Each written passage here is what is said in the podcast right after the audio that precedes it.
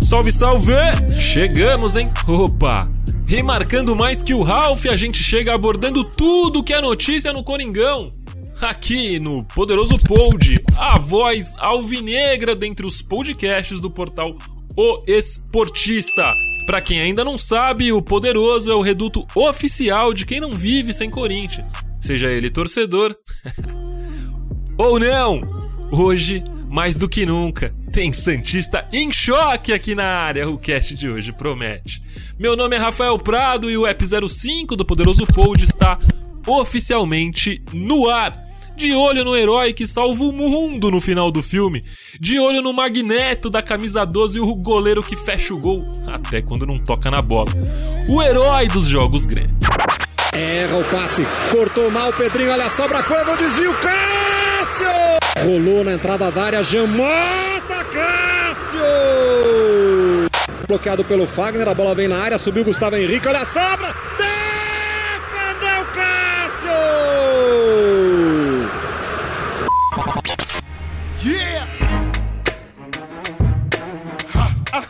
Cássio, pela quantidade de defesas difíceis que você fez hoje, dá pra colocar naquelas partidas memoráveis da sua carreira? É, acho que sim, a gente viu bastante bola hoje. é, algumas com grau de dificuldade maior, outras menores, assim, então. Mas essa é a equipe, né? Às vezes vem, tem jogos que eu jogo que não vem uma bola. Eu acho que ano que vem eu tenho que estar preparado, tá preparado para defender, para ajudar a minha equipe. E hoje é, tentei fazer meu melhor, assim como meus companheiros, e a gente sai, sai feliz assim quando você se entrega 100% e sai classificado para mais uma final. Olha, flerte com a tragédia, hein? E é exatamente para falar sobre isso, sobre o jogo, o clássico diante do Santos, que eu tenho o prazer de receber aqui no Poderoso Pod. Dois parceiros aqui de O Esportista. Primeiro ele que já chegou há pouco tempo, foi o último a chegar, toma conta do, do nosso querido Pô de Bola e teve a oportunidade de trabalhar ontem pela rádio Nova Estação no jogo do Paquembu. Fábio Salomão, seja bem-vindo de novo, monstro. Fala, Rafa, tudo bem? Um abraço pra você. Um abraço pro Amaral também, e que acompanha esse podcast. Olha, cara, que esses, esses jogos eles se mexem com a gente. né? Imagino que com os jogadores, com os torcedores e tudo mais. Mas a gente cobre uma partida dessa que acaba se envolvendo, né? Porque é mil por hora, não para um segundo, tudo pode acontecer. O Santos jogou muito ontem.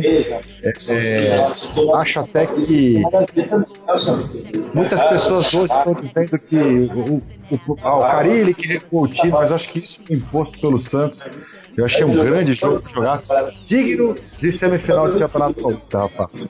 Boa, Salamas, a gente vai falar muito sobre o jogo, mas não falaremos só, né? Não falaremos sozinhos. Para isso a gente tem a presença de outro, outro convidado ilustre, mais um aqui da nossa equipe, mais um do time O Esportista.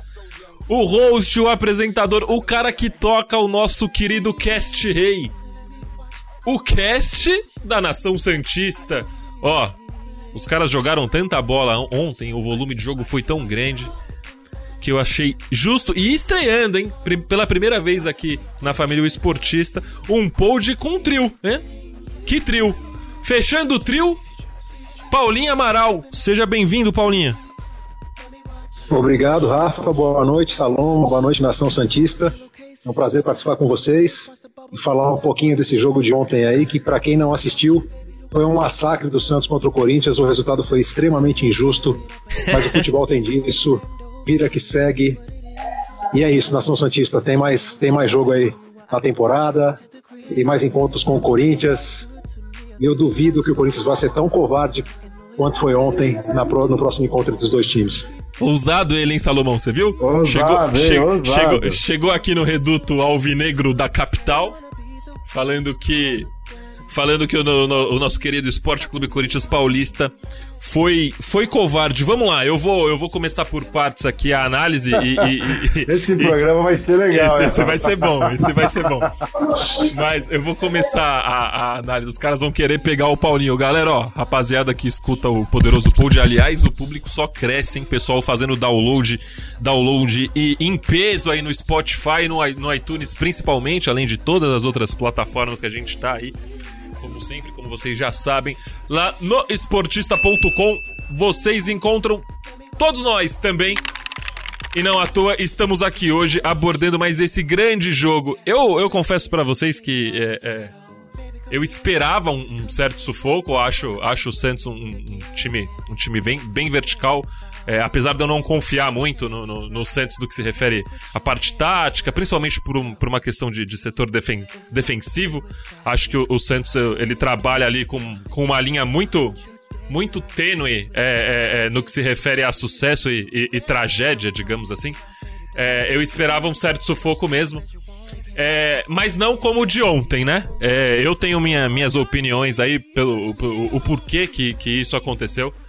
E acho que passa muito, muito pela, pela participação de dois jogadores, especificamente de um. O Sornosa, que é o cara que deveria fazer o Corinthians ficar mais com a bola. Mas, além de tudo, claro, tem toda a parte tática. O Sampaoli fez algo muito parecido com o que o Guardiola fez, principalmente no Bayern de Munique, que é, é, é afunilar os, os alas e, e, tor e torná-los volantes ali, praticamente meias. Isso, isso deixou o Corinthians completamente perdido, principalmente no, no primeiro tempo, e, e, trouxe muitos, muitos problemas aí. Queria saber qual, que, qual foi a sua visão aí do, do, do, do jogo nessa, nesse aspecto tático, principalmente aí, Salomas. Depois o Paulinho fala com a gente.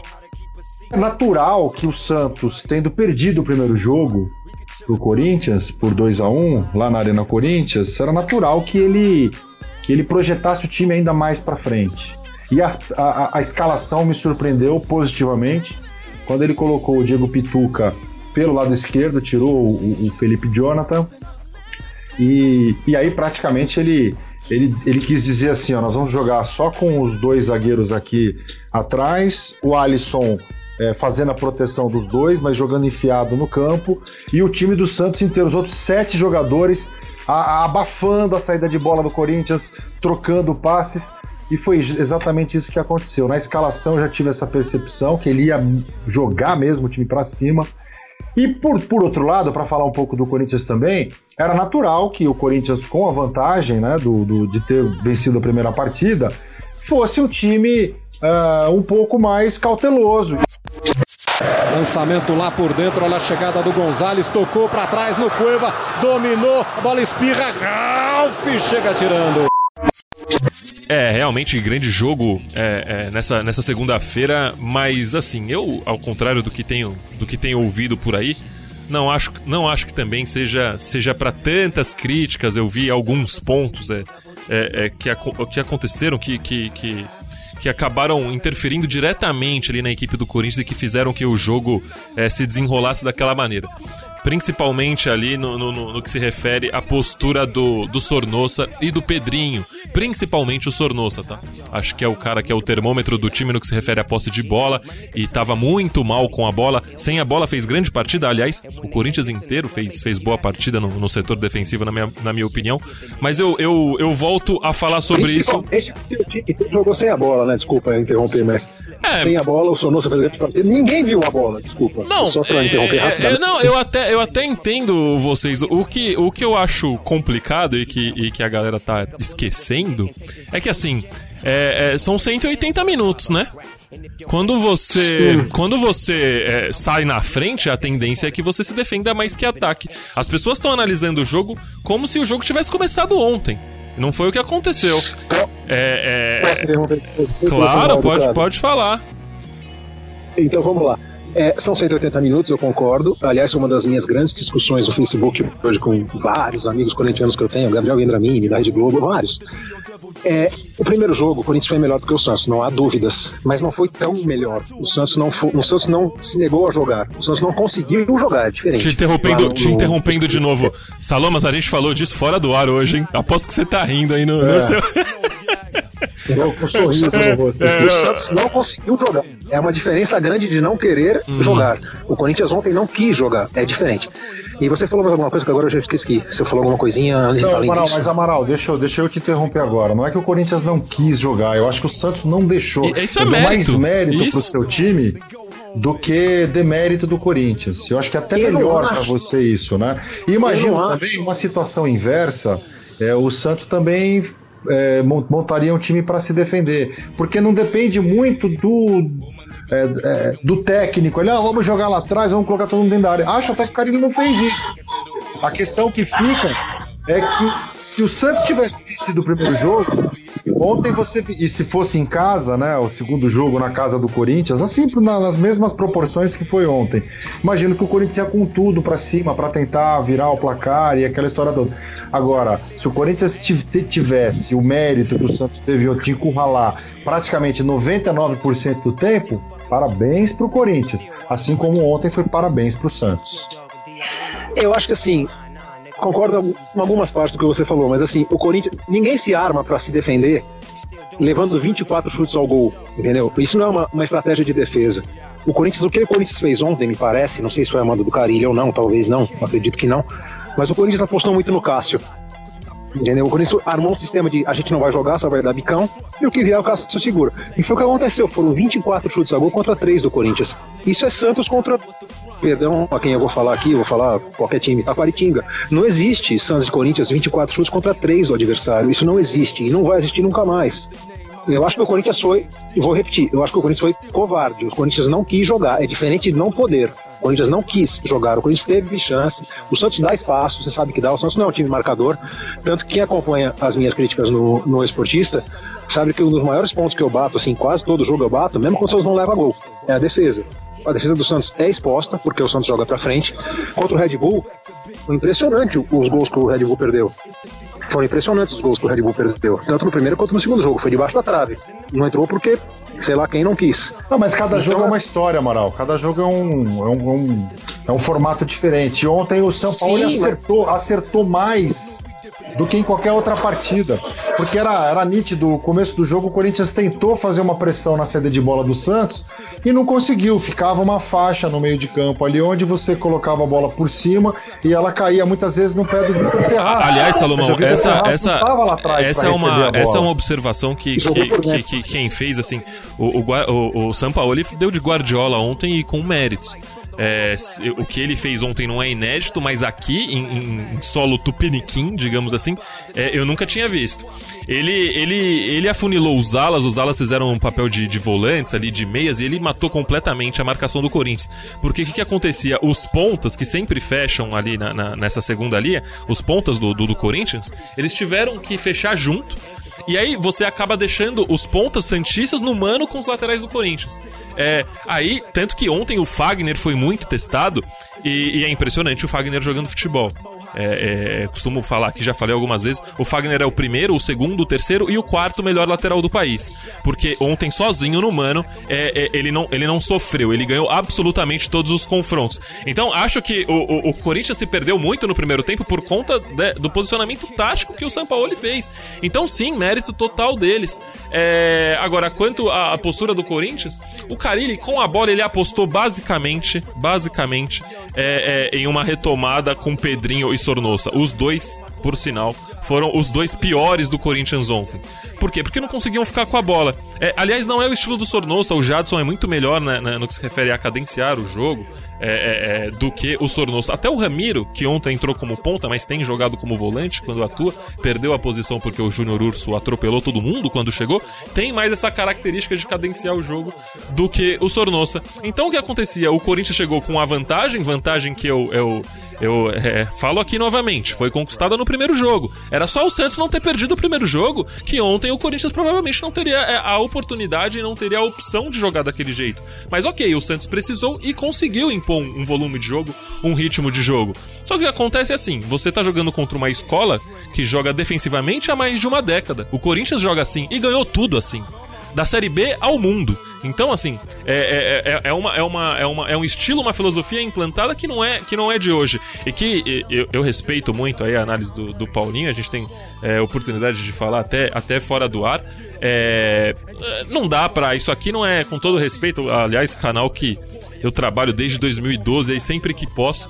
Isso aqui não é a ESPN americana que você que você contabiliza quantos arremessos é, com o tênis laranja o LeBron deu no jogo do Lakers, entendeu? Futebol você não consegue analisar somente por números. Vamos lá, 24 24 chutes no gol.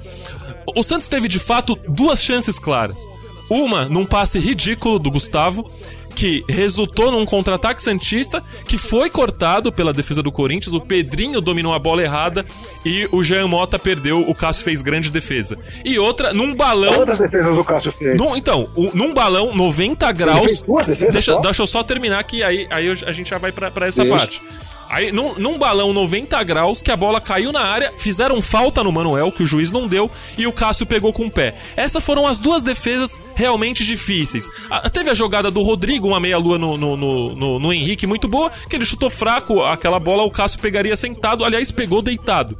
Mas, assim, não foi um, um lance de fato de risco. Então, foram dois lances de fato com, com chance de gol. De resto, chutes de longe da entrada da área ou de fora em cima do Cássio. Eu, desculpa, acho é, é, é esse, esse burburinho todo que a imprensa criou mentiroso. É, o Santos foi muito bem, o volume do Santos foi fantástico, mas é, 24 chutes não, não refletem é, é, é, esse, essa, essa superioridade no que se refere a chances de gol. Futebol você precisa criar para marcar. Foram chutes foram mais claras? 11 no gol. Bom, 11 dentro da trave. Se o Vanderlei bater o tiro de meta e o Cássio pegar, é um chute no gol. Eu, eu, ah, respe, respeito, respeitosamente eu vou discordar, Rafa. Ah, eu? Respeitosamente eu vou discordar. Tranquilo. É, só, só, vou, só, vou, só vou fazer um adendo aqui é, em cima do burburinho da imprensa. Eu concordo em partes. Por exemplo, o São Paulo foi bem ontem, mas ele não foi muito bem. Ele não foi totalmente correto. É, você me acompanha, você sabe como eu escrevo e como eu falo às vezes no Cast Rei. O São Paulo errou ontem, se a gente for analisar. Ele manteve o Cueva em campo, não que o Cueva seja mau jogador, eu gosto do Cueva. Mas o Cueva não pode ser titular e o Rodrigo ser reserva. Em, sei lá, quanto tempo o Rodrigo jogou ontem? 25? 30? Não sei, eu não, não vou me recordar ele agora. Entrou, ele entrou no segundo tempo, né? Entrou no segundo tempo, né? No intervalo. E ele jogou, e ele jogou, jogou do lado minutos. E ele jogou do lado certo, né? Jogou da esquerda, não é ah. isso? Ele, ele, jogou do lado certo. O Rodrigo foi imensamente melhor que o, que o Cueva. Não, então, mas assim, aí não dá para comparar, viu, Amaral? Não dá para comparar porque ele mudou a forma de jogar com a entrada do Rodrigo. É uma outra né? ele posição, abriu mais né? O, Rodrigo, é. o Cueva tava jogando mais pelo meio. Ele apostou no primeiro tempo em jogar com o Carlos Sanches e o Jean Mota e o Cueva ele fez um, um, um losango ali. É, então, mas né? ele apostou nisso outras vezes, né, Saloma? E não deu certo, né? Então, mas, mas ele, ele percebeu que, que, o primeiro tempo estava muito congestionado a parte central ali do Corinthians, ele abriu o Rodrigo, então ele mudou. Não dá para é. dizer assim, ah, tem que jogar sempre com o Rodrigo. É que nem ontem o lado do Corinthians. Por que, que jogou o Pedrinho no primeiro tempo? A gente tem que compreender o Carilli. Ele olhou pro banco lá e falou: ah, vou com o Pedrinho, porque o Pedrinho tá com o cabelo pintado hoje. Não, ele pensou, bom, o Santos vai dar espaço, porque vai pressionar, eu preciso de velocidade com a bola. Quem que é o cara? É o Pedrinho. O Wagner Love não tem isso. No segundo tempo ele trocou, porque ele percebeu que o Pedrinho não estava conseguindo sair em velocidade, que não dava para abrir esse espaço, não tinha esse espaço no, no, no, campo. E, na minha opinião, não sei nem se o, se o Rafa concorda, o Wagner Love entrou para reforçar a marcação do lado que o Fagner estava sofrendo demais no mundo do Soteudo. É verdade que o Soteudo não, não, ganhou nenhuma assim a ponto de, de finalizar uma jogada, mas deu muito trabalho. Tra levava a bola para a ponta, trazia por dentro, conseguiu o cruzamento. A, a, jogada se desenvolvia pelo lado esquerdo, não ultrapassava o Wagner. E aí a entrada do Wagner Love era justamente essa: reforçar a marcação primeiro, em primeiro lugar ali, porque quer queira, quer não. Os dois não marcam tão bem, mas eu prefiro o Wagner Love marcando do que o Pedrinho. E o, o, o Wagner Love para tentar reter essa bola que o Pedrinho não estava conseguindo, para o Corinthians poder sair Perfeito. um pouco mais. Aliás, função que o Sornossa não conseguiu fazer. E é, e é, e é o que eu tenho. Eu, é a minha grande queixa do Corinthians ontem. Todo mundo falando, ah, o Corinthians partida patética, patética com a bola, porque a função ali era do Sornossa. Parte dessa função é, foi feita pelo Wagner no começo do segundo tempo. Tanto que se você pegar os primeiros minutos do segundo tempo, o Corinthians joga bola. É, ele consegue segurar a bola ali no pivô, seja, seja pelos lados do campo ou pelo meio, e aí o Corinthians tem tempo de chegar é, e aí o Corinthians vem pro jogo. Essa função teria que ter sido, fei ter sido feita pelo, pelo Sornossa, não foi. Eu acho que ele deve, deveria ir com o Jadson, mas provavelmente ele ficou é, ressabiado, digamos assim, com a parte física do Jadson, já que é, taticamente o Sornossa fez grande jogo. É, é, é inegável. É, pelo, lado, pelo lado esquerdo, o Corinthians vinha com, com com Fagner Júnior e Pedrinho ou Love ali tentando parar o ataque Santista. Pelo lado direito, o Corinthians ia com Avelar, é, o Sornossa e o Gustavo ajudando. O Gustavo, o Gustavo que fez uma partida patética, tecnicamente falando, mas é, também ajudou e foi muito importante pelo, pelo, pelo lado quê, oposto. Por quê? Não foi jogo pro Gustavo ontem, não dá. O cara é, ele tem uma função que foi praticamente anulada ontem. Então, mas eu acho, eu acho que ele não reteve a bola, o Salomão. Ele tava muito mal tecnicamente, mas muito mal mesmo. O Gustavo fez ontem tranquilamente a pior partida dele. Ah, mas não ficou com a bola. Eu sei, mas ele teve, ele teve oportunidade para isso. Não, Todas as vezes que ele, ele recebeu, ele, ele, ele perdeu a bola. Lá na Rádio Estação você sabe que a gente elege o melhor e o pior em campo, uhum. né? Quem que você acha que eu elegi que foi o melhor? O Cássio. O Cássio. Tá. O Cássio. Aí o pior. O pior. Quem, quem foi o pior em campo ontem? Pra mim, o Sornosa disparado. Quem que foi o pior em campo ontem? Pô, eu vou, eu vou, eu não tenho como escolher um pior, porque não tem um pior. Acho que dentro das duas. É, é, das duas propostas apresentadas, todo mundo jogou o que podia jogar, ninguém falhou, ninguém foi horroroso. Mesmo o Sornossa também, é, você está cobrando de um jogador que estava sem função ontem por conta do adversário, que impôs um, um, um modelo diferente de jogo. Não que, que, que, era inesperado, já era esperado, mas enfim, enfim, não dá para cobrar. Sabe quem que eu elegi o pior ontem? Quem? Eu falei, eu vou eleger o cara que não encostou na bola, não jogou nada, foi o pior em campo, Vanderlei. foi essa a minha análise que eu cheguei. Porque se você pegar do Santos, quem que foi o pior? Não tem pior, todo mundo cumpriu a sua função. Paulinho, mesmo Paulinho discorda. Ali, o Cueva. Christian Cueva.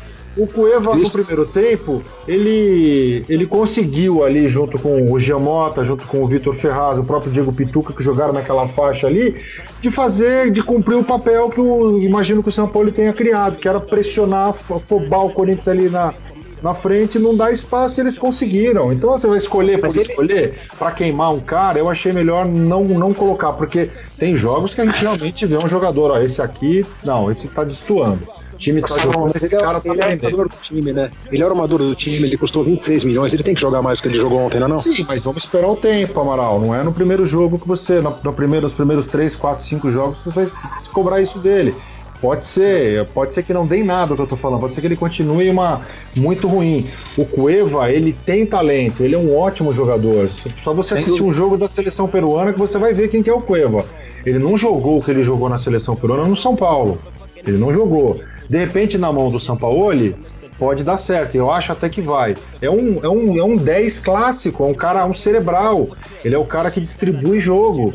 Então, é, e esse tipo de jogador, ele demora para encaixar nos times mesmo. Porque ele precisa ser o camisa 10, né? De, de, de, o, seu, o cara da articulação, o cara que pensa, o cara que. Eu gosto de falar assim, o cara que dá um passe, junto com o passe vai uma informação pro cara que vai receber. Ó, você tem que fazer isso com a bola, porque eu tô te dando ela numa velocidade, numa direção. Que, cara, quem que faz isso muito bem? O Ganso. Esses são, são jogadores diferentes, a gente vai sempre criticar e tal, mas tem que esperar um pouquinho. Eu acho que tudo bem, pode não dar certo. Você pode acabar o final do ano, eu Cueva ser um lixo de jogador, você vai xingar, eu vou te ajudar. Mas hoje não dá para você cobrar isso ainda dele. Acabou de chegar, ainda chegou, aliás, é, mais, mais tarde do que todo mundo. Então eu, dá, dá para esperar. No Corinthians também, do, do, do Rafa aí, o Sornosa também. Ele começou tímido. Hoje ele é um jogador completamente diferente. Ele se encaixou melhor no esquema. Pode não ter feito a partida dos sonhos ontem, conforme o Rafa está dizendo. Mas ele é um cara que tem substituído muito bem o Jackson. E olha que é difícil você arrumar jogador para substituir esse tipo de jogador. Então, esperar um pouquinho mais. O Cueva vai. Eu acho que ele vai dar a resposta, até porque o estilo do Santos hoje ele, ele, ele exige que, que, o camisa 10 seja esse, é, esse cérebro do time. Ele, a bola geralmente vai passar pelo camisa 10. Fala aí, É, e precisa ter, alguém precisa ter alguém pra receber, né, Rafa? Desculpa, me cortei vocês antes de receber a bola. Tô meio apressado. Tem que, tem que ter um cara pra receber a bola, né, Rafa, né, Saloma? É, o, Santos, o Santos tá carente no setor ofensivo. Tem o Delis Gonzalez, que é uma surpresa agradável, assim. Ele começou tímido no ano passado com o Cuca. Paulinho, desculpa te Esse ano é um interromper, eu vi que saiu gol aí no futebol. Foi gol do Santos? Tá 2x1 não? Não, infelizmente não, mas olha, o cara tem camisa listrada, Ah. viu? Coincidentemente, o cara que fez o gol tem camisa listrada. Não dá pra ver que é do Santos, porque ele tá de, co- ele tá de colete, mas. Não, é porque com esse volume de jogo, esse volume de jogo tão, de tão grande aí, achei que o Santos tinha, tinha, Saiu outro, tinha marcado Saiu um. outro Rafa é um canalha, velho. Rafa, você é um canalha, Não, eu tô brincando, Paulinho, desculpa aí te interromper. Relaxa. Não, mas você sabe que o Amaral tem razão, Rafa? O Amaral tem razão, viu? Falta um camisa 9, falta um, um centroavante, daqueles que retém a bola, joga de costas pro gol. O Santos não tem. E até para criar mais uma opção, para aumentar o leque de, de, de opções aí no, no ataque do Santos. Faltou ontem, né? Um, um jogador para jogar entre ali o, o Manuel e o Henrique, no caso, no time do Santos, se ele não tem no elenco, né? Não adianta, ele vai ter que improvisar. Improvisar por improvisar, ele tem feito com o Derlis Gonzalez. Primeiro eu vou falar sobre o Manuel. O Manuel seria no Santos capitão e titular. Eu sou um crítico ferrenho do Gustavo Henrique.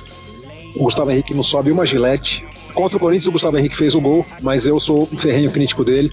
Ele tem as virtudes, mas ele tem muitos defeitos. Ele é ruim na bola aérea, defensiva principalmente. No ataque ele faz gol, mas para fazer gol precisa de um centroavante, que é o nosso assunto.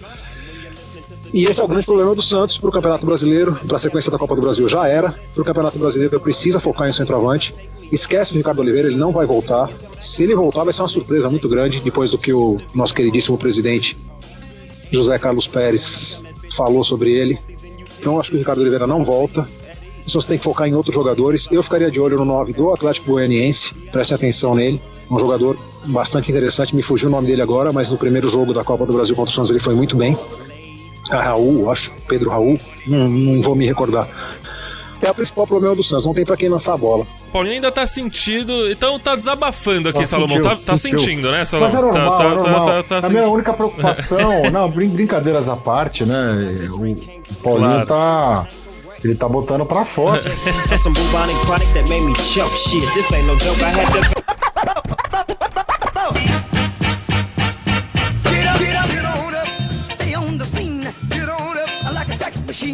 get on up. Queria que, que vocês é, falassem assim de uma, de uma forma resumida, resumida. Por que, por que você acha que o, que o, que o, que o Corinthians ganhou, passou pra essa, pra essa final de campeonato, Paulinho e, e, e Salomão? Por que, que você acha que o Corinthians classificou pra essa final aí, Salomão? Se você pegar Corinthians e Santos, antes da, da, do- da primeira partida, quem que é o favorito? Você tem dificuldade em apontar quem que é o favorito.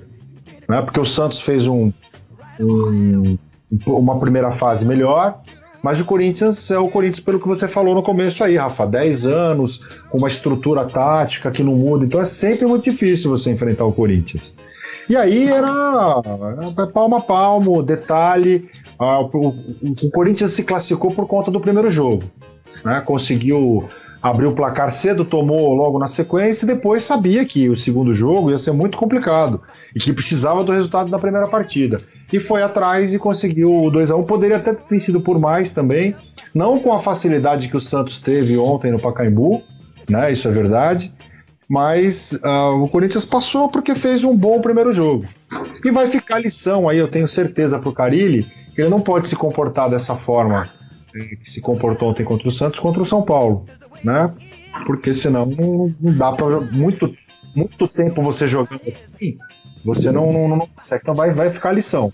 É, esse, esse é um aspecto até porque. é, Até por isso, eu acho que a partida do, do Manuel e do Ralf tem que ser tão. Tem que ser tão exaltado, porque o Corinthians, por não ficar com a bola, e é aí que eu co- cobro muito ali o comportamento a postura do Sornoso e até do Pedrinho, tanto que quando o Love entrou isso melhorou bastante, o Corinthians não deixou a linha de quatro, a primeira linha de quatro, é, é respirar. Né? E você tem ali uma linha que não é da linha, das linhas mais é, novas, digamos assim, em termos de idade, né? Manuel e Henrique já tem alguma idade, não, né? Principalmente o Henrique. É, o Henrique ontem não comprometeu, o que já é um bom começo, principalmente é, por conta da temporada da temporada horrorosa que ele vem fazendo. Foi um jogador em 2018, um jogador muito importante e é um jogador é, completamente diferente esse ano, falhado, falhado, falhando em jogo, jogo atrás de jogo. Ontem foi bem, mas o Manuel realmente foi, foi, um, foi um negócio que, que me impressionou bastante. E Principalmente por isso. O Corinthians não deu tempo dos seus próprios jogadores respirarem. É isso que me assustou um pouco. Essa, eu, eu, eu, eu, eu queria um Corinthians durante o jogo todo fazendo o que fez ali nos 10 primeiros, 15 primeiros minutos do segundo tempo. Rodando a bola, com o pivô segurando, é aí que eu senti falta do Gustavo, com o Love segurando para a chegada do Urso, que chega muito bem. Aliás, grande partida do Urso também. O, o, é impressionante como o Urso encaixou no, no, no time do Corinthians. É, é hoje, para mim, é um dos, uma das figuras mais insubstituíveis do elenco depois do Fagner. O Fagner não tem substituto, mas é, é, o Urso vem, acho que logo depois. Muito difícil você substituir o Urso. É um jogador que, mesmo sendo o segundo volante, tem um poder de marcação absurdo. Deu ontem pelo menos uns três ou quatro carrinhos na entrada da área importantíssimos. E no bote, no mano a mano, no mano a mano, é um jogador muito acima da média. E você, Paulinho, o que, que achou preponderante aí pra, pra essa classificação do Corinthians e para essa eliminação Santista de uma forma resumida? De uma forma resumida, eu vou concordar com vocês. A classificação do Corinthians foi definida no primeiro jogo, que o Santos, ele não foi eu vou usar de novo uma palavra pesada, me perdoe, mas o Santos não foi covarde no primeiro jogo. O Santos não conseguiu jogar. É diferente. O Corinthians foi extremamente eficiente no primeiro jogo e impediu o Santos de jogar. E aí o Corinthians definiu a classificação. Poderia ter definido de uma forma mais tranquila, teve chance para fazer mais do que 2 a 1 um, não conseguiu. No segundo jogo, o Santos foi merecedor de uma vitória maior. Poderia ter feito 2 a 0 3 a 0 no, no, no tempo normal, não conseguiu. Então a, a vaga foi definida no primeiro jogo. Não acho que foi justa a passagem do Corinthians. Repito aqui, talvez com um pouquinho mais com o coração Santista, mas eu acho que pelo que o Santos jogou ontem, poderia ter ganhado demais. Nos pênaltis, não adianta chorar. Os meninos bateram mal lá, o Caio Jorge bateu na trave, o Vitor Ferraz, que eu sou um dos poucos admiradores do, Vitor Ferraz entre a torcida Santista, não entendo essa pegação no pé do cara.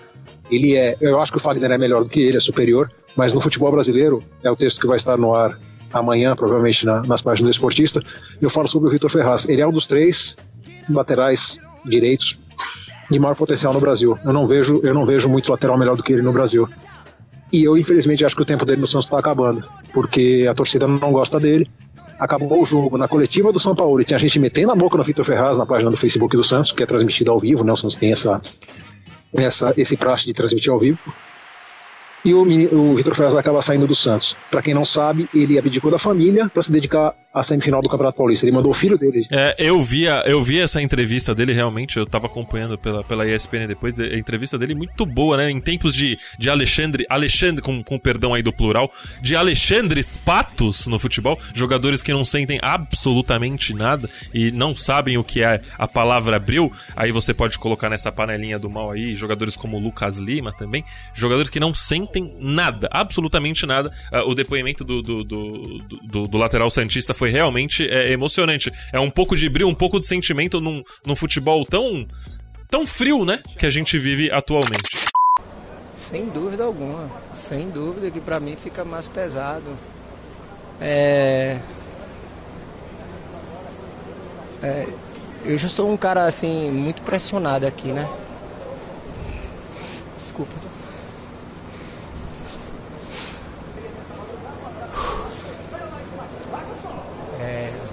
E eu queria muito é, colocar o Santos em mais uma final, né? Levantar mais um título aqui. Eu como capitão, eu sonhei muitas vezes com essa, com essa imagem.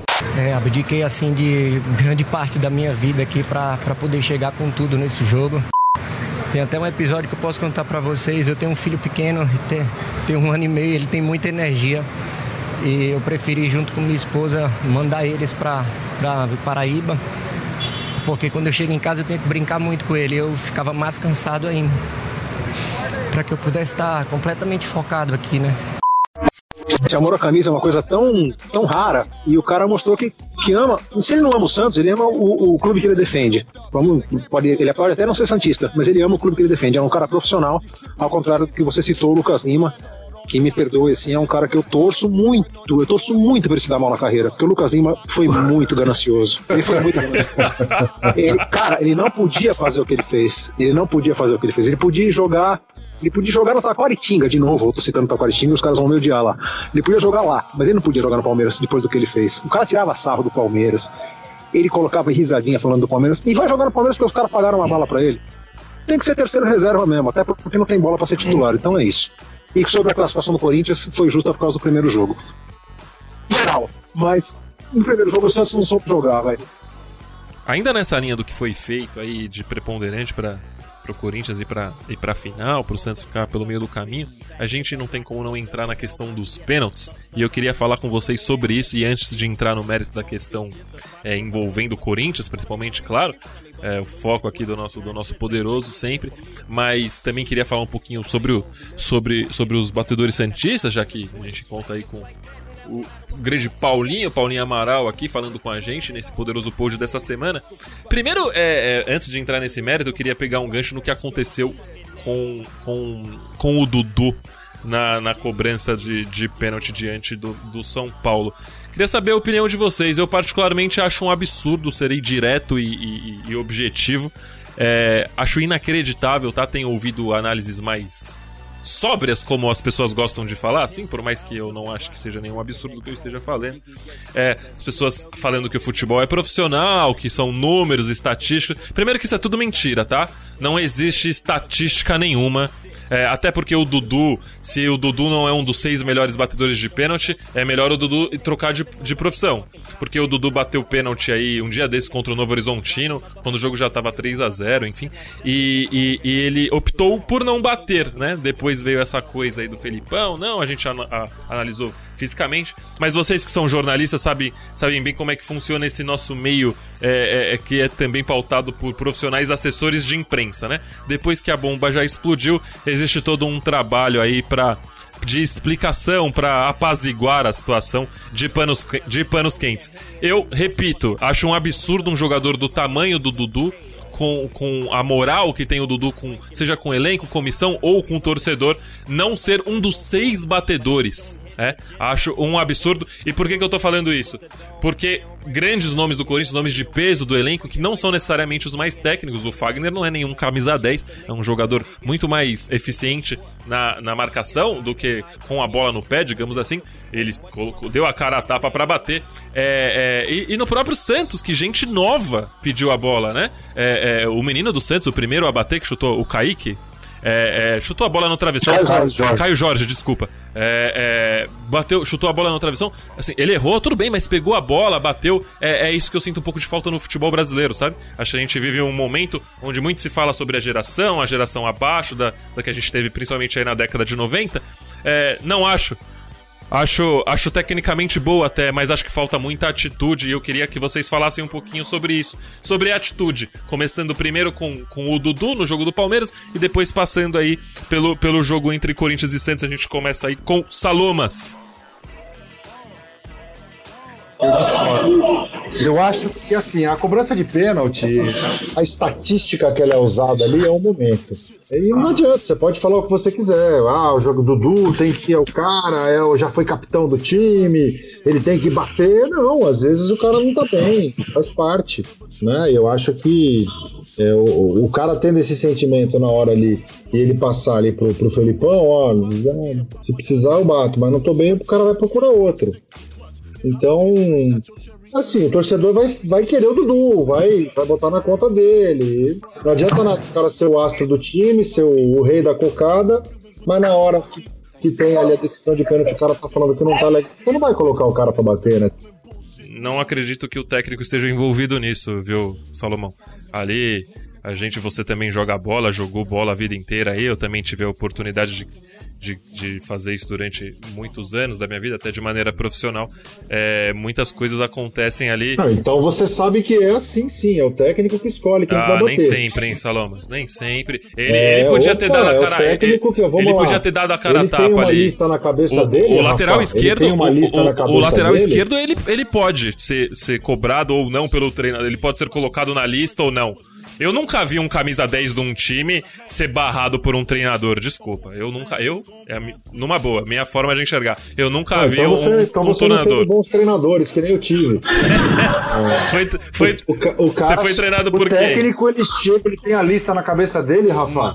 Ele tem a lista, mas Ai, antes dele decidir, ele vai conversar com um por um. Se ele não sentir firmeza, ele não põe pra bater, bicho. Opa!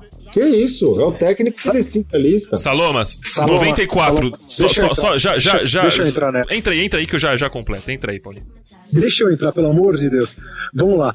É, um cara como o Dudu, que é absurdamente supervalorizado pela torcida do Palmeiras, mas é muito supervalorizado. Cara, o Dudu é um camanducaia com grife. Ele, ele, ele não é nada disso que a torcida do Palmeiras acha. É sério. O Dudu, o Dudu é um camanducaia com grife. É um, sei lá, me fugiu outro nome aí, mas é um Martinico. Paulinho McLaren com grife, vai. Ele é um Martinico melhorado. É, é- o Dudu é fraco. Ele tem lá suas qualidades, pá, mas chora demais, reclama com a arbitragem demais. Eu acho ele muito fraco. Os caras falando que o Dudu tem que ser substituto do Neymar na seleção, eu quero cortar minha garganta, velho. Não, tem. isso aí Não, também é Exagero. não, exi não existe. Agora, um cara como o Dudu, vai, que a torcida ama, que ah, é craque, pá. Tudo bem, então vamos supor que ele seja craque, que ele seja o cara que a torcida ama. Ele não pode falar que tá ruim pra bater uma decisão por pênalti, cara. Eu também O acho. cara é profissional, ele ganha, sei lá, 350, 400, 500, não interessa quanto ele ganha. Que ganha mil Paulinho. reais. Ele tem que pegar até a porra do pênalti. Desculpa pela porra, Não, mas ele tem que tá bater o pênalti, casa, velho. Não pode pode. O. Dudu não pode fugir do pênalti. Paulinho, mais uma coisa, é, e, e já incluo o Salomão nessa daí. Você imagina, vamos lá, vamos pra outro dia aí, em, em momentos importantes da história do nosso futebol. Copa do Mundo de 1994. Quem era o Dudu? Quem era o Dudu da seleção brasileira em 94, Paulinho? Você quer dizer em qualidade ou Em em importância? importância? ou pelo menos em valorização. Claro, que me perdoem os deuses do futebol. É É por colocar na mesma frase Dudu e Romário. Mas em termos de protagonismo, É, exatamente. em termos de protagonismo, quem que era o, o- o protagonista? O Romário. Você, Com toda, com toda a heresia da É. comparação e importância, o sim, Romário. eu- e eu, peço desculpas desde já pros deuses do futebol e pro próprio Romário. Imagina É. se o Romário chegar na hora. E ele não batia pênalti, hein? ao contrário do Dudu, que foi o batedor oficial do Palmeiras por alguns, al- alguns bons tempos. É, é, o Romário fala: não vou bater, não tô bem. E, e- É, então, é, não existe. assim, eu não consigo Não imaginar essa cena na minha cabeça. Ronaldo Fenômeno, 1998 contra Holanda. Pegou a bola e bateu. Não Porque o batedor oficial de pênalti do Exato. Brasil era o Rivaldo. É, é, é, assim, é, é, na minha opinião é muito claro, o futebol ele é feito de jogo coletivo, técnica, tática, números, mas o que faz a diferença vai sempre ser, juntamente com tudo isso que eu falei, o protagonismo. Tanto que se é pra pensar dessa maneira, ganhava todo mundo igual. Não ganha. Né? O Luan, o, o nosso Bravos Luan, zagueiro, o Bruno Henrique. é, se bem que o Bruno Henrique foi super valorizado, aí ganhou um absurdo. Mas vamos só focar aqui no, no, no- no Luan. O Zé Rafael que perdeu o É, pênalti. é, O Zé Rafael Exato. perdeu. É, é, é, ele, tem que, ele tem que bater e o Dudu não. Porque o Dudu não tava bem. Exato. Ô, ô, ô, Imagina, ô, é, o Romário, ah, não vou bater, vai bater o Viola, o pênalti, né? O Viola entrou na prorrogação, poderia ter batido. Aí ele vira pro Parreira e fala assim: ó, Parreira, Exato. não vou bater, põe o Viola. Vai Mas, o Viola Rafa, bater o pênalti. Ah, é brincadeira, eu acho incrível. Mas aí eu vou falar pra você, se você chegar num- numa, numa decisão de Copa do Mundo, seja semifinal, final, e o Dudu for o que o chegar a ser o que o Romário era na época, você pode ter certeza que ele ia pegar a bola e ia bater. Mas pro Palmeiras Mas ele é. é. Mas ele pro Palmeiras representa ele pro é o que o Palmeiras exatamente o que o Romário representava pro Brasil em 94. Ele é o dono do era. time. Inexplicavelmente, mas representa. Ele é o né? cara. Ele Inexplicavelmente. é o diferente. E assim, ao contrário até do que o Paulo falou, não acho um jogador ruim, não. Acho um ótimo jogador. É, é, é, quando o Corinthians joga contra o, Palmeiras, eu sempre falo, é o cara. Mas pra comparar com o Edmundo, você acha? Ô, ele Amaral, você tem que colocar na conta do Vitor Ferraz, então, ontem, porque ele não foi, ele não tava entre os cinco pra bater também, pô. Por que, foi o Caio Jorge e não foi Ah, mas o Vitor Ferraz não é protagonista de nada. Como não? É o melhor jogador do Ô, Santos, louco. pô, lógico que é. Ele é criticado por todo mundo. Eu sou um Ah, dos gente. poucos que defende o Vitor O Ferraz. Santos- Ele é criticado. O Santos tem Jean Mota, o Santos tem? Sanches, o, o Santos que tem que ele tinha no Rodrigo. braço ontem?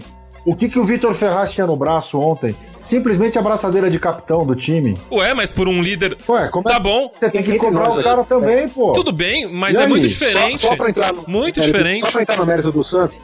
só pra entrar no mérito do Santos, o Caio Jorge ter batido o pênalti foi um absurdo. Eu acho também. Mesmo. O Caio Jorge não bater foi um absurdo. Ele bater foi um absurdo. É, eu, eu acho também, mas assim, é, é exatamente isso. Por, por que que é, é, o, o, o- o- ele, ele bateu o pênalti? Ele deveria, na, na coletiva, inclusive, que eu tava falando que eu, que eu acompanhei, ele falou que foi uma questão física e que ele sempre bate. A gente foi levantar os números e é fato. O lateral santista sempre bate os pênaltis. Então ele teve uma E justificativa. faz. E ele teve uma justificativa plausível. Ele se justificou e falou que por conta da função que ele fez. Assim, o discurso dele é perfeito, na minha opinião. É, é, ele, dá, ele dá fatos.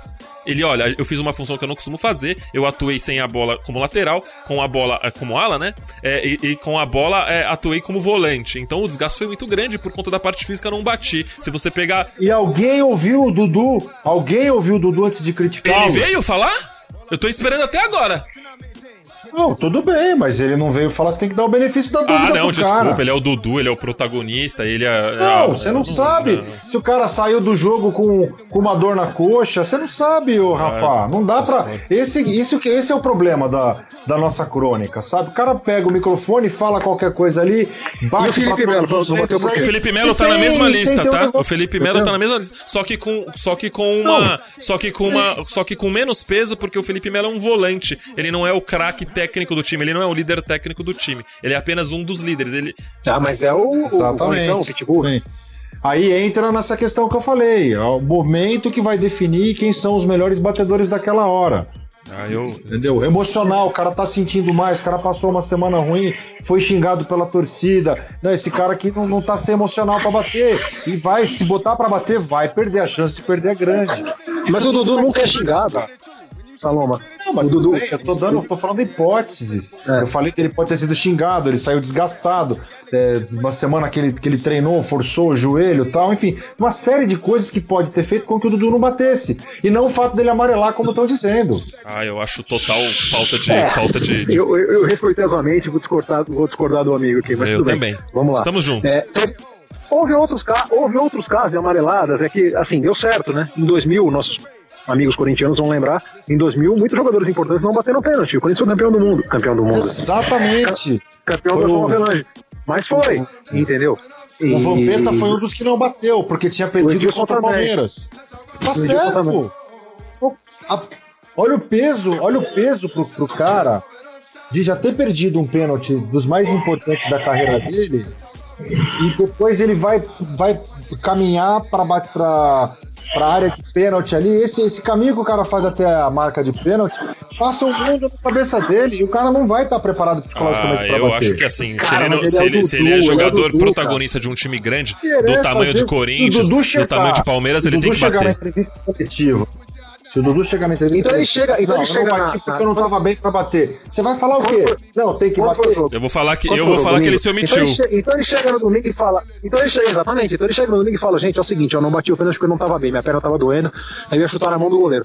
Ele tem, então ele tem que se E posicionar. mesmo assim, se ele, se, Ele e se ele fala. Ele é um cara- e se ele, ele é fala isso, eu ia continuar achando ruim. Menos ruim, porque pelo menos ele se posicionou. Mas eu ia continuar achando ruim. Você já viu uma Exatamente. entrevista? Pô, tava machucado, tava com Vocês já dor na unha, viram a entrevista do Dudu? Saída de campo quando o Palmeiras ganhou de 2, 3 a 0. Já viram ele falando? Já.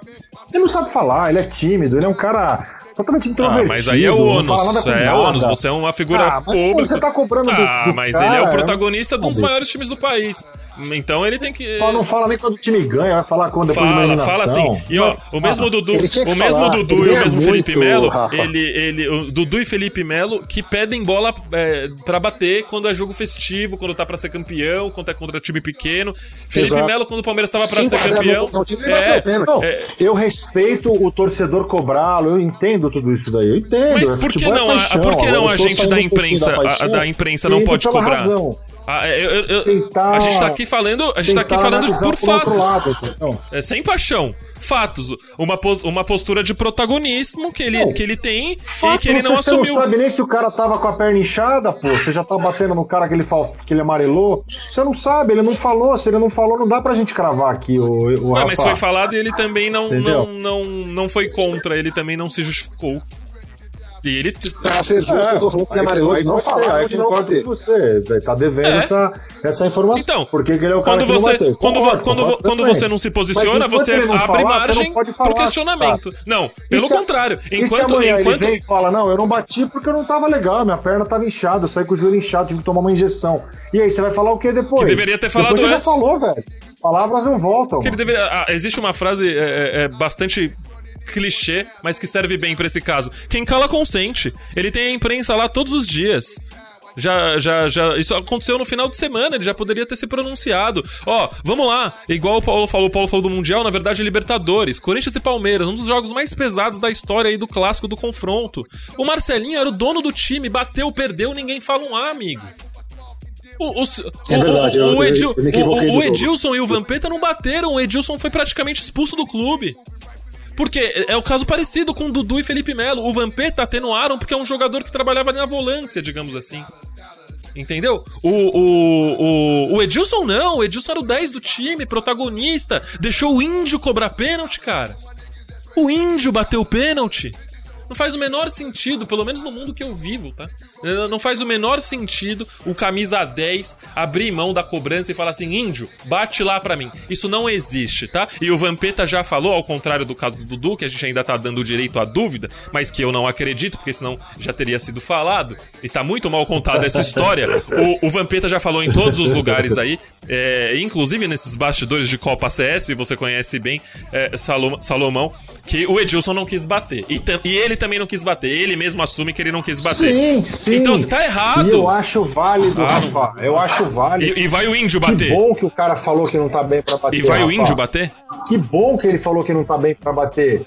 Porque se ele vai e bate e erra, você vai ficar mais pé da vida com o cara, porque ele não podia bater. E, essa história de que não, porque ele é o cara, ele tem que bater, ele tem que ir pra errar. Não, ele pôs o índio que tava melhor, tava tranquilo, e o índio foi lá e fez o Tranquilo. gol. Acabou. Isso daí tem que perguntar pro índio, né? Eu, eu, eu, assim, eu não consigo acreditar que o índio tava tranquilo, por mais que ele tenha feito o gol. É, é, eu vou sempre preferir o craque, que é o craque Mas cansado, mais batendo pênalti, do que um jogador medíocre no sentido da palavra, como era o índio. Se bem que no futebol atual o índio seria titular em 90% dos clubes do Brasil. Mas um jogador medíocre como era o índio, que foi lá e bateu o pênalti, por mais que ele, ele podia estar zero Tava em tranquilo, folha. tava mais tranquilo. Ah, não- não- Falou, não, beleza, eu bato, eu tô bem pra bater, eu bato. É melhor o índio, a chance de converter não significa que vai marcar. Concordo. Mas a chance de, de, de marcar é maior do que a do, do Edilson, que não tava legal pra bater, seja lá pelo motivo que for. Você tá amarelou, se não tava legal. Então, tava eu não. eu- o- o, preocupado. amigo, o meu ponto aqui, o Certo. meu ponto aqui, eu acho justo, eu não vejo o men- menor problema da gente da, da gente da imprensa tocar nesse, nesse assunto. É, um- é uma visão. Eu acho que um protagonista de time grande não tem direito ao amarelar. Se ele amarela, ele pode jogar no. Desculpa, qual é o time, Paulinho? Taquaritinga? É, o Eu, eu- eu não né? dou o direito do protagonista. É. Se ele amarela em momento grande, então não vai ser o 10 do Corinthians. Se ele amarela em momento É. grande, ele não serve pra ser o 7, o ídolo, o cara do Palmeiras. Então, assim, desculpa, não dou não, dou- não dou direito a, a- a- a pipocada, digamos assim, no, no futebol, principalmente a jogadores protagonistas. O único, o único adendo que eu faço aqui, tem um palmeirense na minha frente aqui, eu vou falar na frente dele e vai ficar bravo, é que o Dudu não é tudo isso. Então, tudo bem, eu, eu entendo que eu entendo porque que ele não bateu o pênalti contra o São Paulo. Porque ele é bem meia boca, entendeu? Ele é pior que o Vitor Bueno, na minha modesta opinião. Aliás, parabéns pro São Paulo, hein? Contratar o Vitor Bueno. Mas esse é outro assunto, né? É, a gente, a gente- a gente- voltaremos aqui. Eu tô, tô gostando. Tá gostando, Fabião? Tá gostando? Tá bom, bem É, demais. mas- Baita programa, hein? Aliás, eu me deu, me deu algumas ideias aí pra gente começar a fazer no pó de bola aí, nos, nos pós-clássicos aí. Eu pegar o Paulo. Já pensou o Santos e São Paulo? Eu pegar o Paulo Amaral e o Bauru? Eu tenho aí, medo gente? desse programa não terminar. Arranque as espadas aí. Barolo, Vamos lá. Barolo e Amaral no mesmo programa é, é- é Anderson Silva e Vitor Belfort. Eu- aí vocês decidam quem que é o Anderson, quem que, quem que é o Belfort. Bom, Paulinho, uma coisa a gente já sabe, né? Se a gente montar o, o time aqui do esportista pra jogar a CESP, Salomão não bate o último pênalti, bate eu e você, tá bom? Opa, Sem bato, dúvida alguma. Não, não vai bater. Eu primeiro. bola vou Não- bater, ah, pô. então, então você bate, né? Mas o Dudu não precisa bater. Bato. Entendi. Ué, se o cara não quiser bater, ele não bate. Eu tô falando que eu vou estar bem pra bater. Ah, viu? Como é que. Como, Opa. como que não. Enfim. Cara, pro Dudu não bater um pênalti na semifinal de Paulista, ele tinha que estar engessado, desculpa. O cara ganha mais. Exatamente. O cara ganha meio milhão de reais Muito obrigado. É, é comparado ao Edmundo, Exatamente. porque é uma heresia. O Edmundo, cara, o Edmundo no Palmeiras foi um monstro. Eu não acho o Edmundo tudo isso em nível nacional, em nível mundial. Mas ele, no Palmeiras, ele foi um monstro. O cara ser comparado ao Edmundo e não bater uma, um pênalti numa semifinal de Paulista, vai esperar o quê do cara desse? Se o Palmeiras chegar no Mundial, que não vai chegar, mas se o Palmeiras chegar no final do Mundial, ele vai fazer o quê? Vai ficar em casa vendo? Falando de boca. É, Porque é comparável. Eu gostei É da isso. final do Se Mundial. no Paulista ele não bate pênalti, na final do Mundial ele vai ficar em casa. Poderoso pod mais desculpa, polêmico desculpa. e, e- e fantástico Ah, já, é já verdade, realizado cara. até aqui. É verdade. É verdade. Pô, desculpa, cara. Cara que nasceu no. Ah, não, eu ia falar bobagem, mas deixa É. pra lá. Deixa quieto que eu já falei muito talvez. Tá certo. Eu ia falar, cara que virou craque no Curitiba não, não vai chegar muito longe mesmo, mas tudo bem. É, que é o caso do Dudu. Muita gente não sabe, mas ele foi, foi revelado futebol no Curitiba. Aí foi pra lá pra Ucrânia, bateu na sogra, voltou, foi jogou no Cruzeiro. E aí foi chegou no Palmeiras. Bateu na sogra? Você não sabia dessa? Eu não. Ele foi processado. É, foi processado. Aí a sogra tirou, o- tirou o processo contra ele. Mas ele bateu na sogra e na mulher. Eita! É, Ô, louco. eu confesso. É sério. Ele tirou, tiraram o processo depois, mas é Ok. verdade. Isso aí você procurar no. Ok, ok, ok, ok. Depois dessa a gente encerra, né? O assunto Dudu. a gente, a gente, né? é, a gente vai, a gente vai pro, pros pênaltis pra análise, pra fechar aqui a nossa conversa, que por sinal tá, tá sensacional. Programa, programa épico aqui no Poderoso Pod. Um Poderoso Pod mais democrático hoje, né? Democracia corintiana, tudo bem. A gente, a gente, a gente recebendo aqui o Paulinho Amaral. Santista nato aí, grande figura aqui do Portal Esportista. E o nosso host, o nosso apresentador, Fábio Salomão, sempre aí abordando as novidades e, e- e os acontecimentos. O que é notícia em todos os times aqui da capital que apresenta o nosso Pod Bola, tá sempre à frente do nosso Pod Bola, agora com novidades, hein? Casinha na área, querido Celso Paiva, chegando aí também pra pra fazer, pra fazer parte desse. Jura? O Celso Paiva, Casinha? Ele Celso é Paiva, chegando aí. Gente boa demais, extremamente. Nossa, extremamente competente. Nossa, tô feliz, cara. Não sabia. Muito bom. Cada um com a sua, com a sua novidade de bastidor. É, Santista também. O Celso Paiva é Santista. é, vai fazer parte aí do nosso pó de bola aí, hein? Não vai me tirar do Celso, né? filho? Pelo amor de Deus. Deixa eu lá.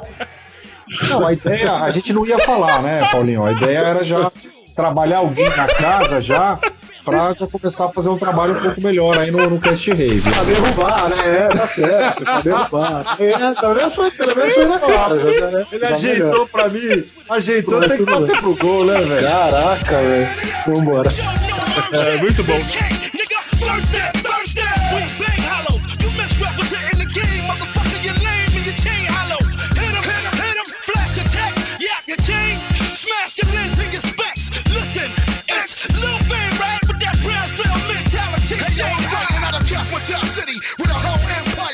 Galera, só pra, só pra último, último assunto aí antes da gente sair e de até dar uns palpites, vou pedir inclusive o palpite do, do Paulinho no final, que eu já sei que vai ser um palpite de três cores, né? É óbvio. Mas antes da gente entrar nesse mérito aí, queria, queria que, que vocês falassem também sobre a postura dos, dos dois alvinegros ontem. Primeiro, é, é, o que você achou da- das cobranças do, do, do, do- do Santos, Paulinho, e depois, Salomão, sobre as cobranças do Corinthians. Eu já me antecipo, tá? Até porque a conversa é quente. É, acho que é, aconteceu com o Corinthians ontem o que eu, o que eu cobraria, o que eu cobrei é, no- nas cobranças do Palmeiras, tá? Jogadores ali com mais tempo de casa, jogadores que são protagonistas assumindo a responsabilidade. Caso de Love, caso de Fagner, caso de Júnior, que hoje já é um líder técnico do Corinthians. O Corinthians é um, é um time com Júnior, outro time sem Júnior. Hoje, juntamente com Fagner, já falei aqui, jogador é, mais insubstituível desse elenco. Todos bateram, todos foram muito bem. É, menção honrosa também a Avelar. Eu acho que não existe um corintiano que não tenha dado frio na espinha ontem. Terceiro pênalti dele, tinha errado os outros dois, goleiro de um lado, bola de outro, do, do outro foi foi muito bem. Então acho que é, é- é o que eu sempre cobro, não nin- ninguém cobra aqui 100% de aproveitamento, vitória o tempo todo. Mais bril, postura, pôr a cara pra bater, chamar o jogo, jogo grande que eu costumo dizer, é, até a brincadeira que eu faço com, com o Cássio, né? O Cássio é tão grande, mas tão grande que ele agora é o goleiro magneto, né? Ele, ele tira a bola do do gol, até sem tocar na bola. É impressionante a capacidade de crescer. É, mu muito do erro do, do, do Vitor, na minha opinião, tem, tem a ver com o, o tamanho do Cássio. É, é, é, ele intimida o cobrador, o cara tenta tirar mais e, e acaba errando. Então, parabéns aí a toda a equipe do Corinthians no que se refere à postura, a abril, a personalidade, a fazer ali exatamente o inverso do que o nosso querido Dudu fez no jogo contra o São Paulo. Começando aí, Paulinho, você com as cobranças santistas. É, as cobranças de pênalti do Santos. Eu acredito que o único erro do Santos, do Sampaoli, na escolha dos batedores, foi apostar no Caio Jorge. Eu vi hoje que ele perguntou para os jogadores e o Caio Jorge, com a sua experiência dos 17 anos, falou que estava bom para bater. Ele confiou no menino, ele confiou no menino e acabou pagando caro. Eu não teria colocado o menino para bater. Talvez o Vitor Ferraz para bater o primeiro, ou algum outro jogador Nossa, é, mais é, experiente. Eu acho 17 que- anos no futebol, eu só consigo assim é, imaginar ah, nada, nada além do Pelé na final da Copa de 58 merece muito respeito, né? Não dá pra você confiar é, é, é, num jogador de 17 anos. O Pelé é um extraterrestre incomparável. Com 17 anos não dá pra deixar um, um, um- um- garoto nessa roubada. Você podia até pensar, você podia até pensar num Neymar, o Robinho tinha 18 quando bateu contra o Corinthians naquela fila enorme de 2002. Mas não, não dá pra comparar o Caio Jorge. O Caio Jorge tem pouco tempo de, de profissional, protagonista, ele ainda né? não fez uma partida exatamente, nem perto disso, entendeu? É um menino que deve ficar no grupo, que deve ganhar rodagem. Se surgir uma oportunidade de ser emprestado para um esporte, para um Vitória, com todo respeito também ao esporte. ao Taquaritinga pode? Taquaritinga não? Ah, não, Não, Taquaritinga. não, um time um pouquinho maior, né? Sei lá, em nível nacional. Com todo respeito, novamente, porque assim, já tomei tanto, tanto xingamento em redes sociais porque eu falei de um time A, o time B, e os caras, pô, depois de cinco anos, ah, meu time não caiu, tá vendo? Tá, tudo bem. Então, assim, o Caio Jorge não tem ainda bola pra ser titular do Santos, mas pode ficar no grupo, ganhar uma rodagem, ser emprestado. Mas não pra bater um pênalti em semifinal de Paulista. Eu acho que esse foi o grande erro do Sampaoli. Pergunta, o cara fala, ah, tô bem, então tá, então você bate o oitavo, se precisar. Não o primeiro, o segundo, o terceiro, não. Pega os caras mais experientes. Se errar, errou. Você cobra do cara. Se não errar, como era o caso de cobrar do Dudu. Se não errar, se acertar, parabéns. Ó, o moleque foi frio. Eu acho que é isso, cara. O grande erro do Santos foi esse. O pênalti do Vitor Ferraz, eu não achei que foi mal batido, eu achei que o Cássio realmente cresceu. Tanto que Eu, ele eu achei até pegou. que desviou no- na, que na tá mão dele, né? Mas aí depois ele acabou com essa minha tese, ele mesmo falou. Ele É, mesmo que mas na não, que imagem parece pegou. que a bola É, desvia. não pegou. Enfim. Parece, porque ele é gigante, né? O Cássio, na hora do pênalti, então, ele parece que tem 5 metros. É um absurdo, porque o gol é grande Muito. pacas, cara. O gol é muito grande. E o goleiro fica gigante. O goleiro do tamanho do Cássio fica gigante. Ironicamente, mais um, um assunto pro próximo podcast que a gente vai fazer. Por que, que agora o Tite não convoca o Cássio?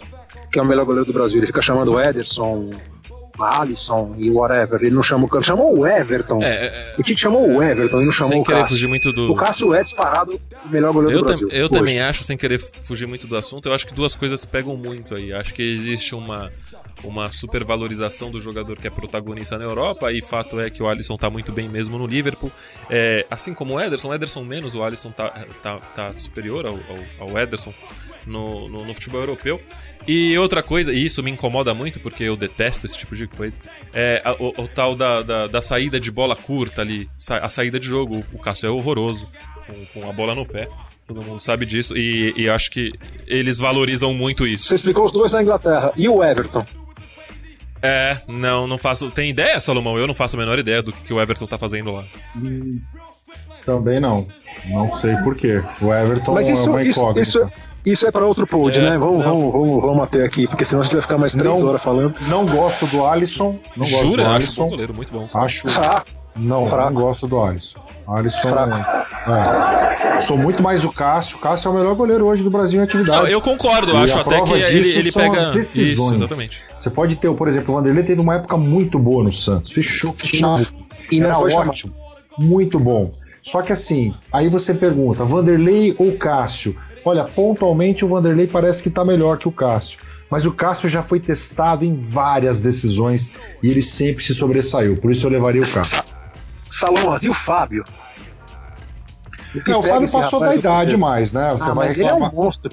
Em ele é um 2014, 2000, 2010, aí tudo bem. Faltou o Cássio ali, realmente era o, o goleiro da, da época. 2014 mas era hoje melhor, não dá era mais. melhor que o Hoje Júlio. Você já começa a preparar já para a próxima Copa do Mundo. E aí o Fábio não tem, o Fábio vai ter 41 anos na próxima Copa, né? Não vai dar pra ele. Só pra fechar, só pra fechar então, Salomas, os pênaltis do Corinthians, o que, que você achou? Olha, pênalti pra mim é. Quando a gente fala que pênalti é loteria, né? Tem um pingo de verdade aí, não é completamente. É claro que tem o talento. Se você botar uma criança pra bater um pênalti, ela vai errar, porque ela, enfim. Então, talento, qualidade, força, treinamento, tudo isso é válido nos, nos pênaltis. Então, por isso que no pênalti a coisa. Se você tiver dois grandes goleiros e vários bons batedores, aí você vai ter que ir pro lado da sorte mesmo. Lá vem Vitor Ferraz, perna direita na bola, ele partiu da trave! É isso, galera. Eu, eu queria, é, antes, de, antes de encerrar aqui, primeiramente agradecer a presença dos dois.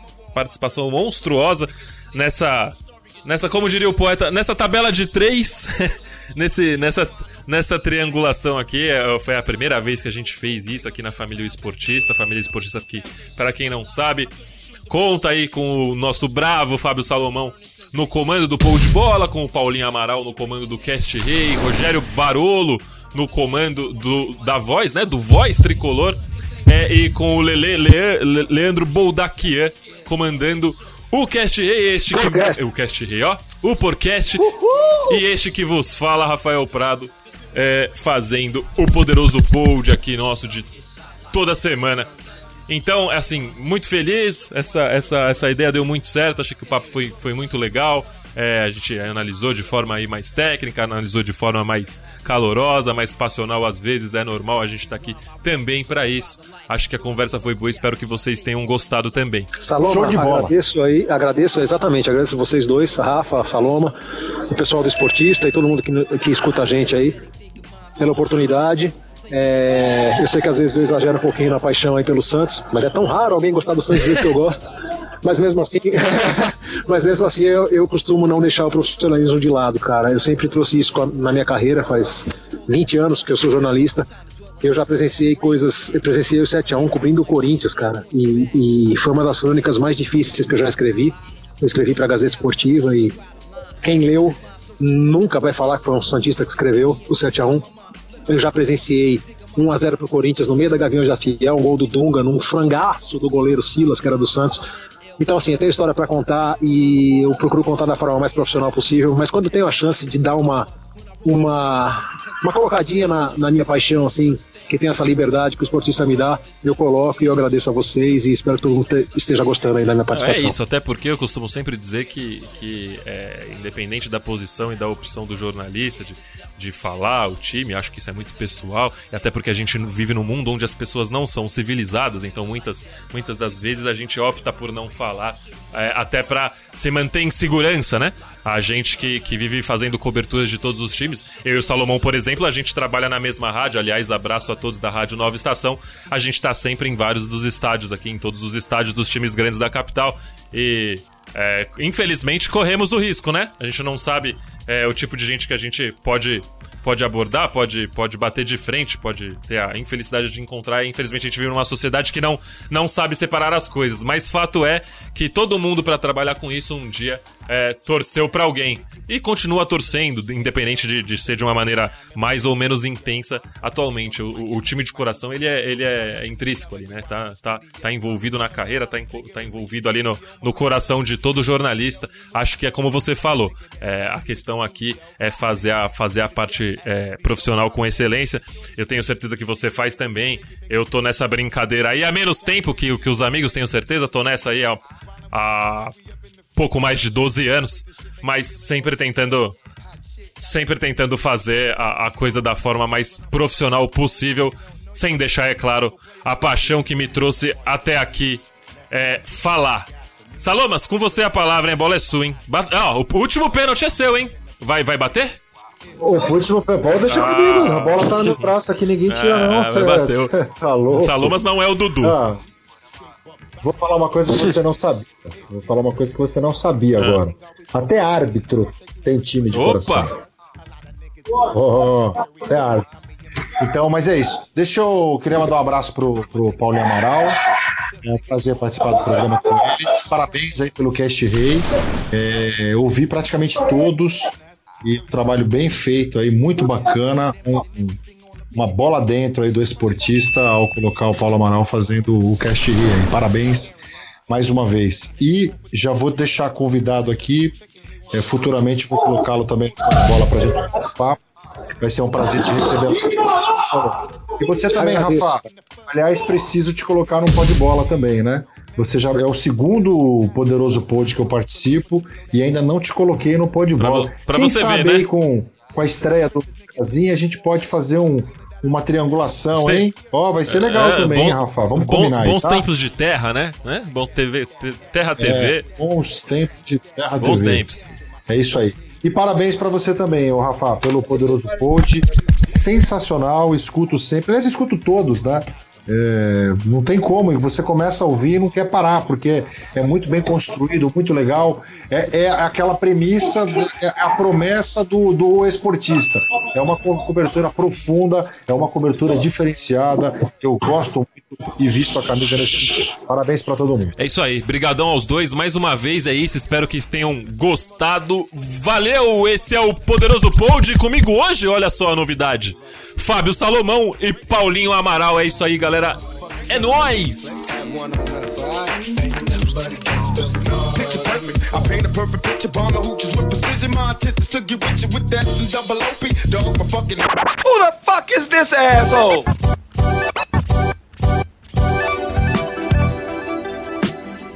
Galera, lógico que eu não posso deixar de falar aqui do oesportista.com, a melhor e mais profunda cobertura do seu time de coração. Acesse lá, no esportista.com é o primeiro portal por assinatura do Brasil. Lá você vai encontrar histórias únicas do seu time de coração, análises exclusivas feitas por uma equipe de peso. E o melhor, sem propaganda, banners e afins. Leitura lisa, beleza? Equipe de peso, hein? Léo Boldaquian, Lele Boldaquian, é, Rogério Barolo, é, Paulinho Amaral, Fábio Salomão e este que vos fala, Rafael Prado, aqui, claro, no Poderoso Pod. Beleza? É isso. Aqui nos acréscimos do Poderoso Pod. Pra... O programa hoje foi longo. Conversa descontraída. Cheia de... Cheia de análise polêmica, hein? Polêmica pra todo lado.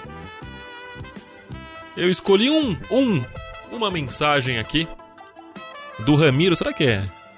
Charado, nosso querido Ramiro do Corinthians?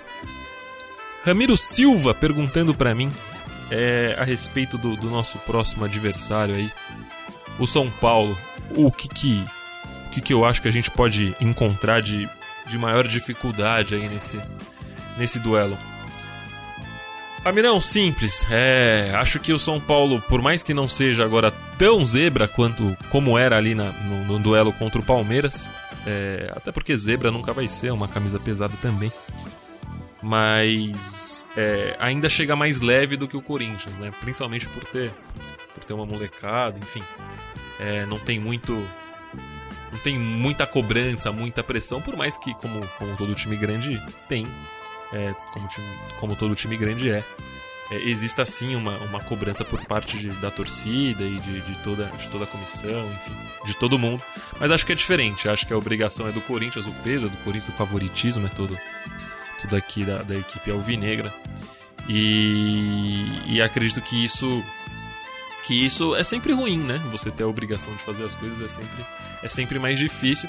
Mas acho que o Corinthians é um time experiente, é um time que, mesmo quando tudo dá errado, é, ainda consegue se safar de, de- de formas interessantes. É, no jogo contra o Santos, é, onde com a bola, né? Repito que sem a bola não achei que foi uma partida ruim, achei que os números foram bem enganosos, o volume foi enorme, mas a postura foi até que boa defensivamente. Até que boa não, foi boa defensivamente. Mas com a bola foi muito ruim, né? Então eu não acredito que, que a gente repita uma, uma jornada tão, tão fraca nesse quesito, especialmente se o Jadson entrar no lugar do Sornoso. Acho que o Sornoso já tá mal há algum tempo. Acho que a gente pode encontrar é, de maior dificuldade nesse duelo aí é, realmente é, é, essa mobilidade dos, dos, dos pontas do São Paulo, principalmente ali pelo lado direito deles, esquerdo da nossa defesa. É, nosso lado esquerdo é, ele é composto ali basicamente pelo Avelar, pelo, pelo Sornoso, por quem jogar ali, e até pelo Gustavo ajudando a, a, a recompor no jogo contra o Santos, ele ajudou muito. É, ao contrário do nosso lado direito, que tem Fagner, Júnior, é, enfim.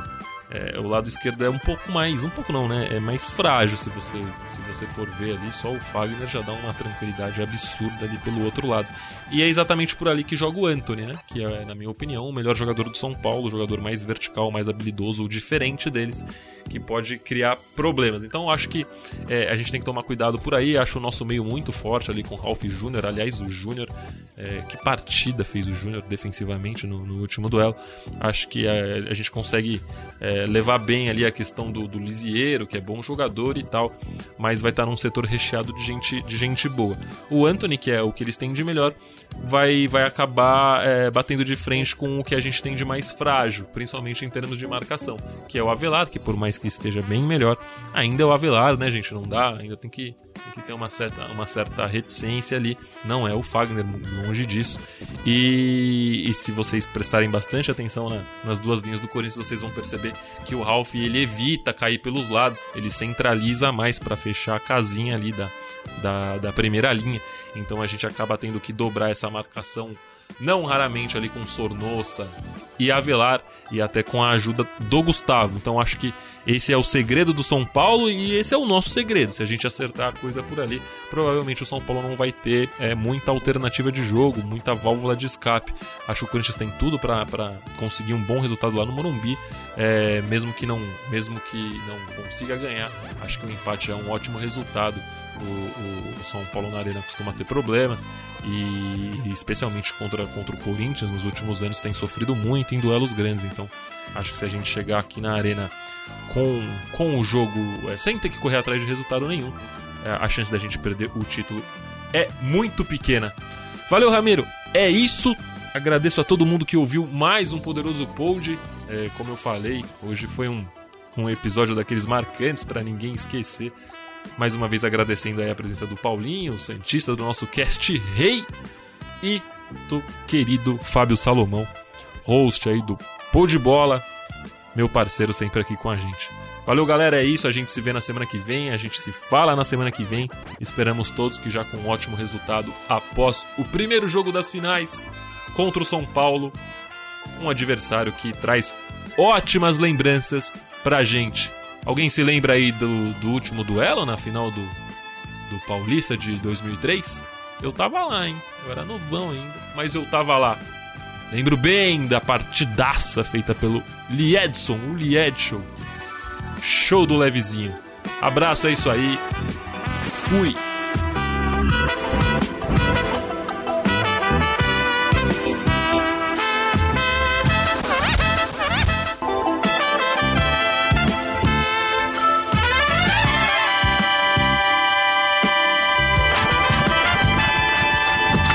Aí vem o Gil, tenta a jogada pelo meio. Liedson, a chance bateu.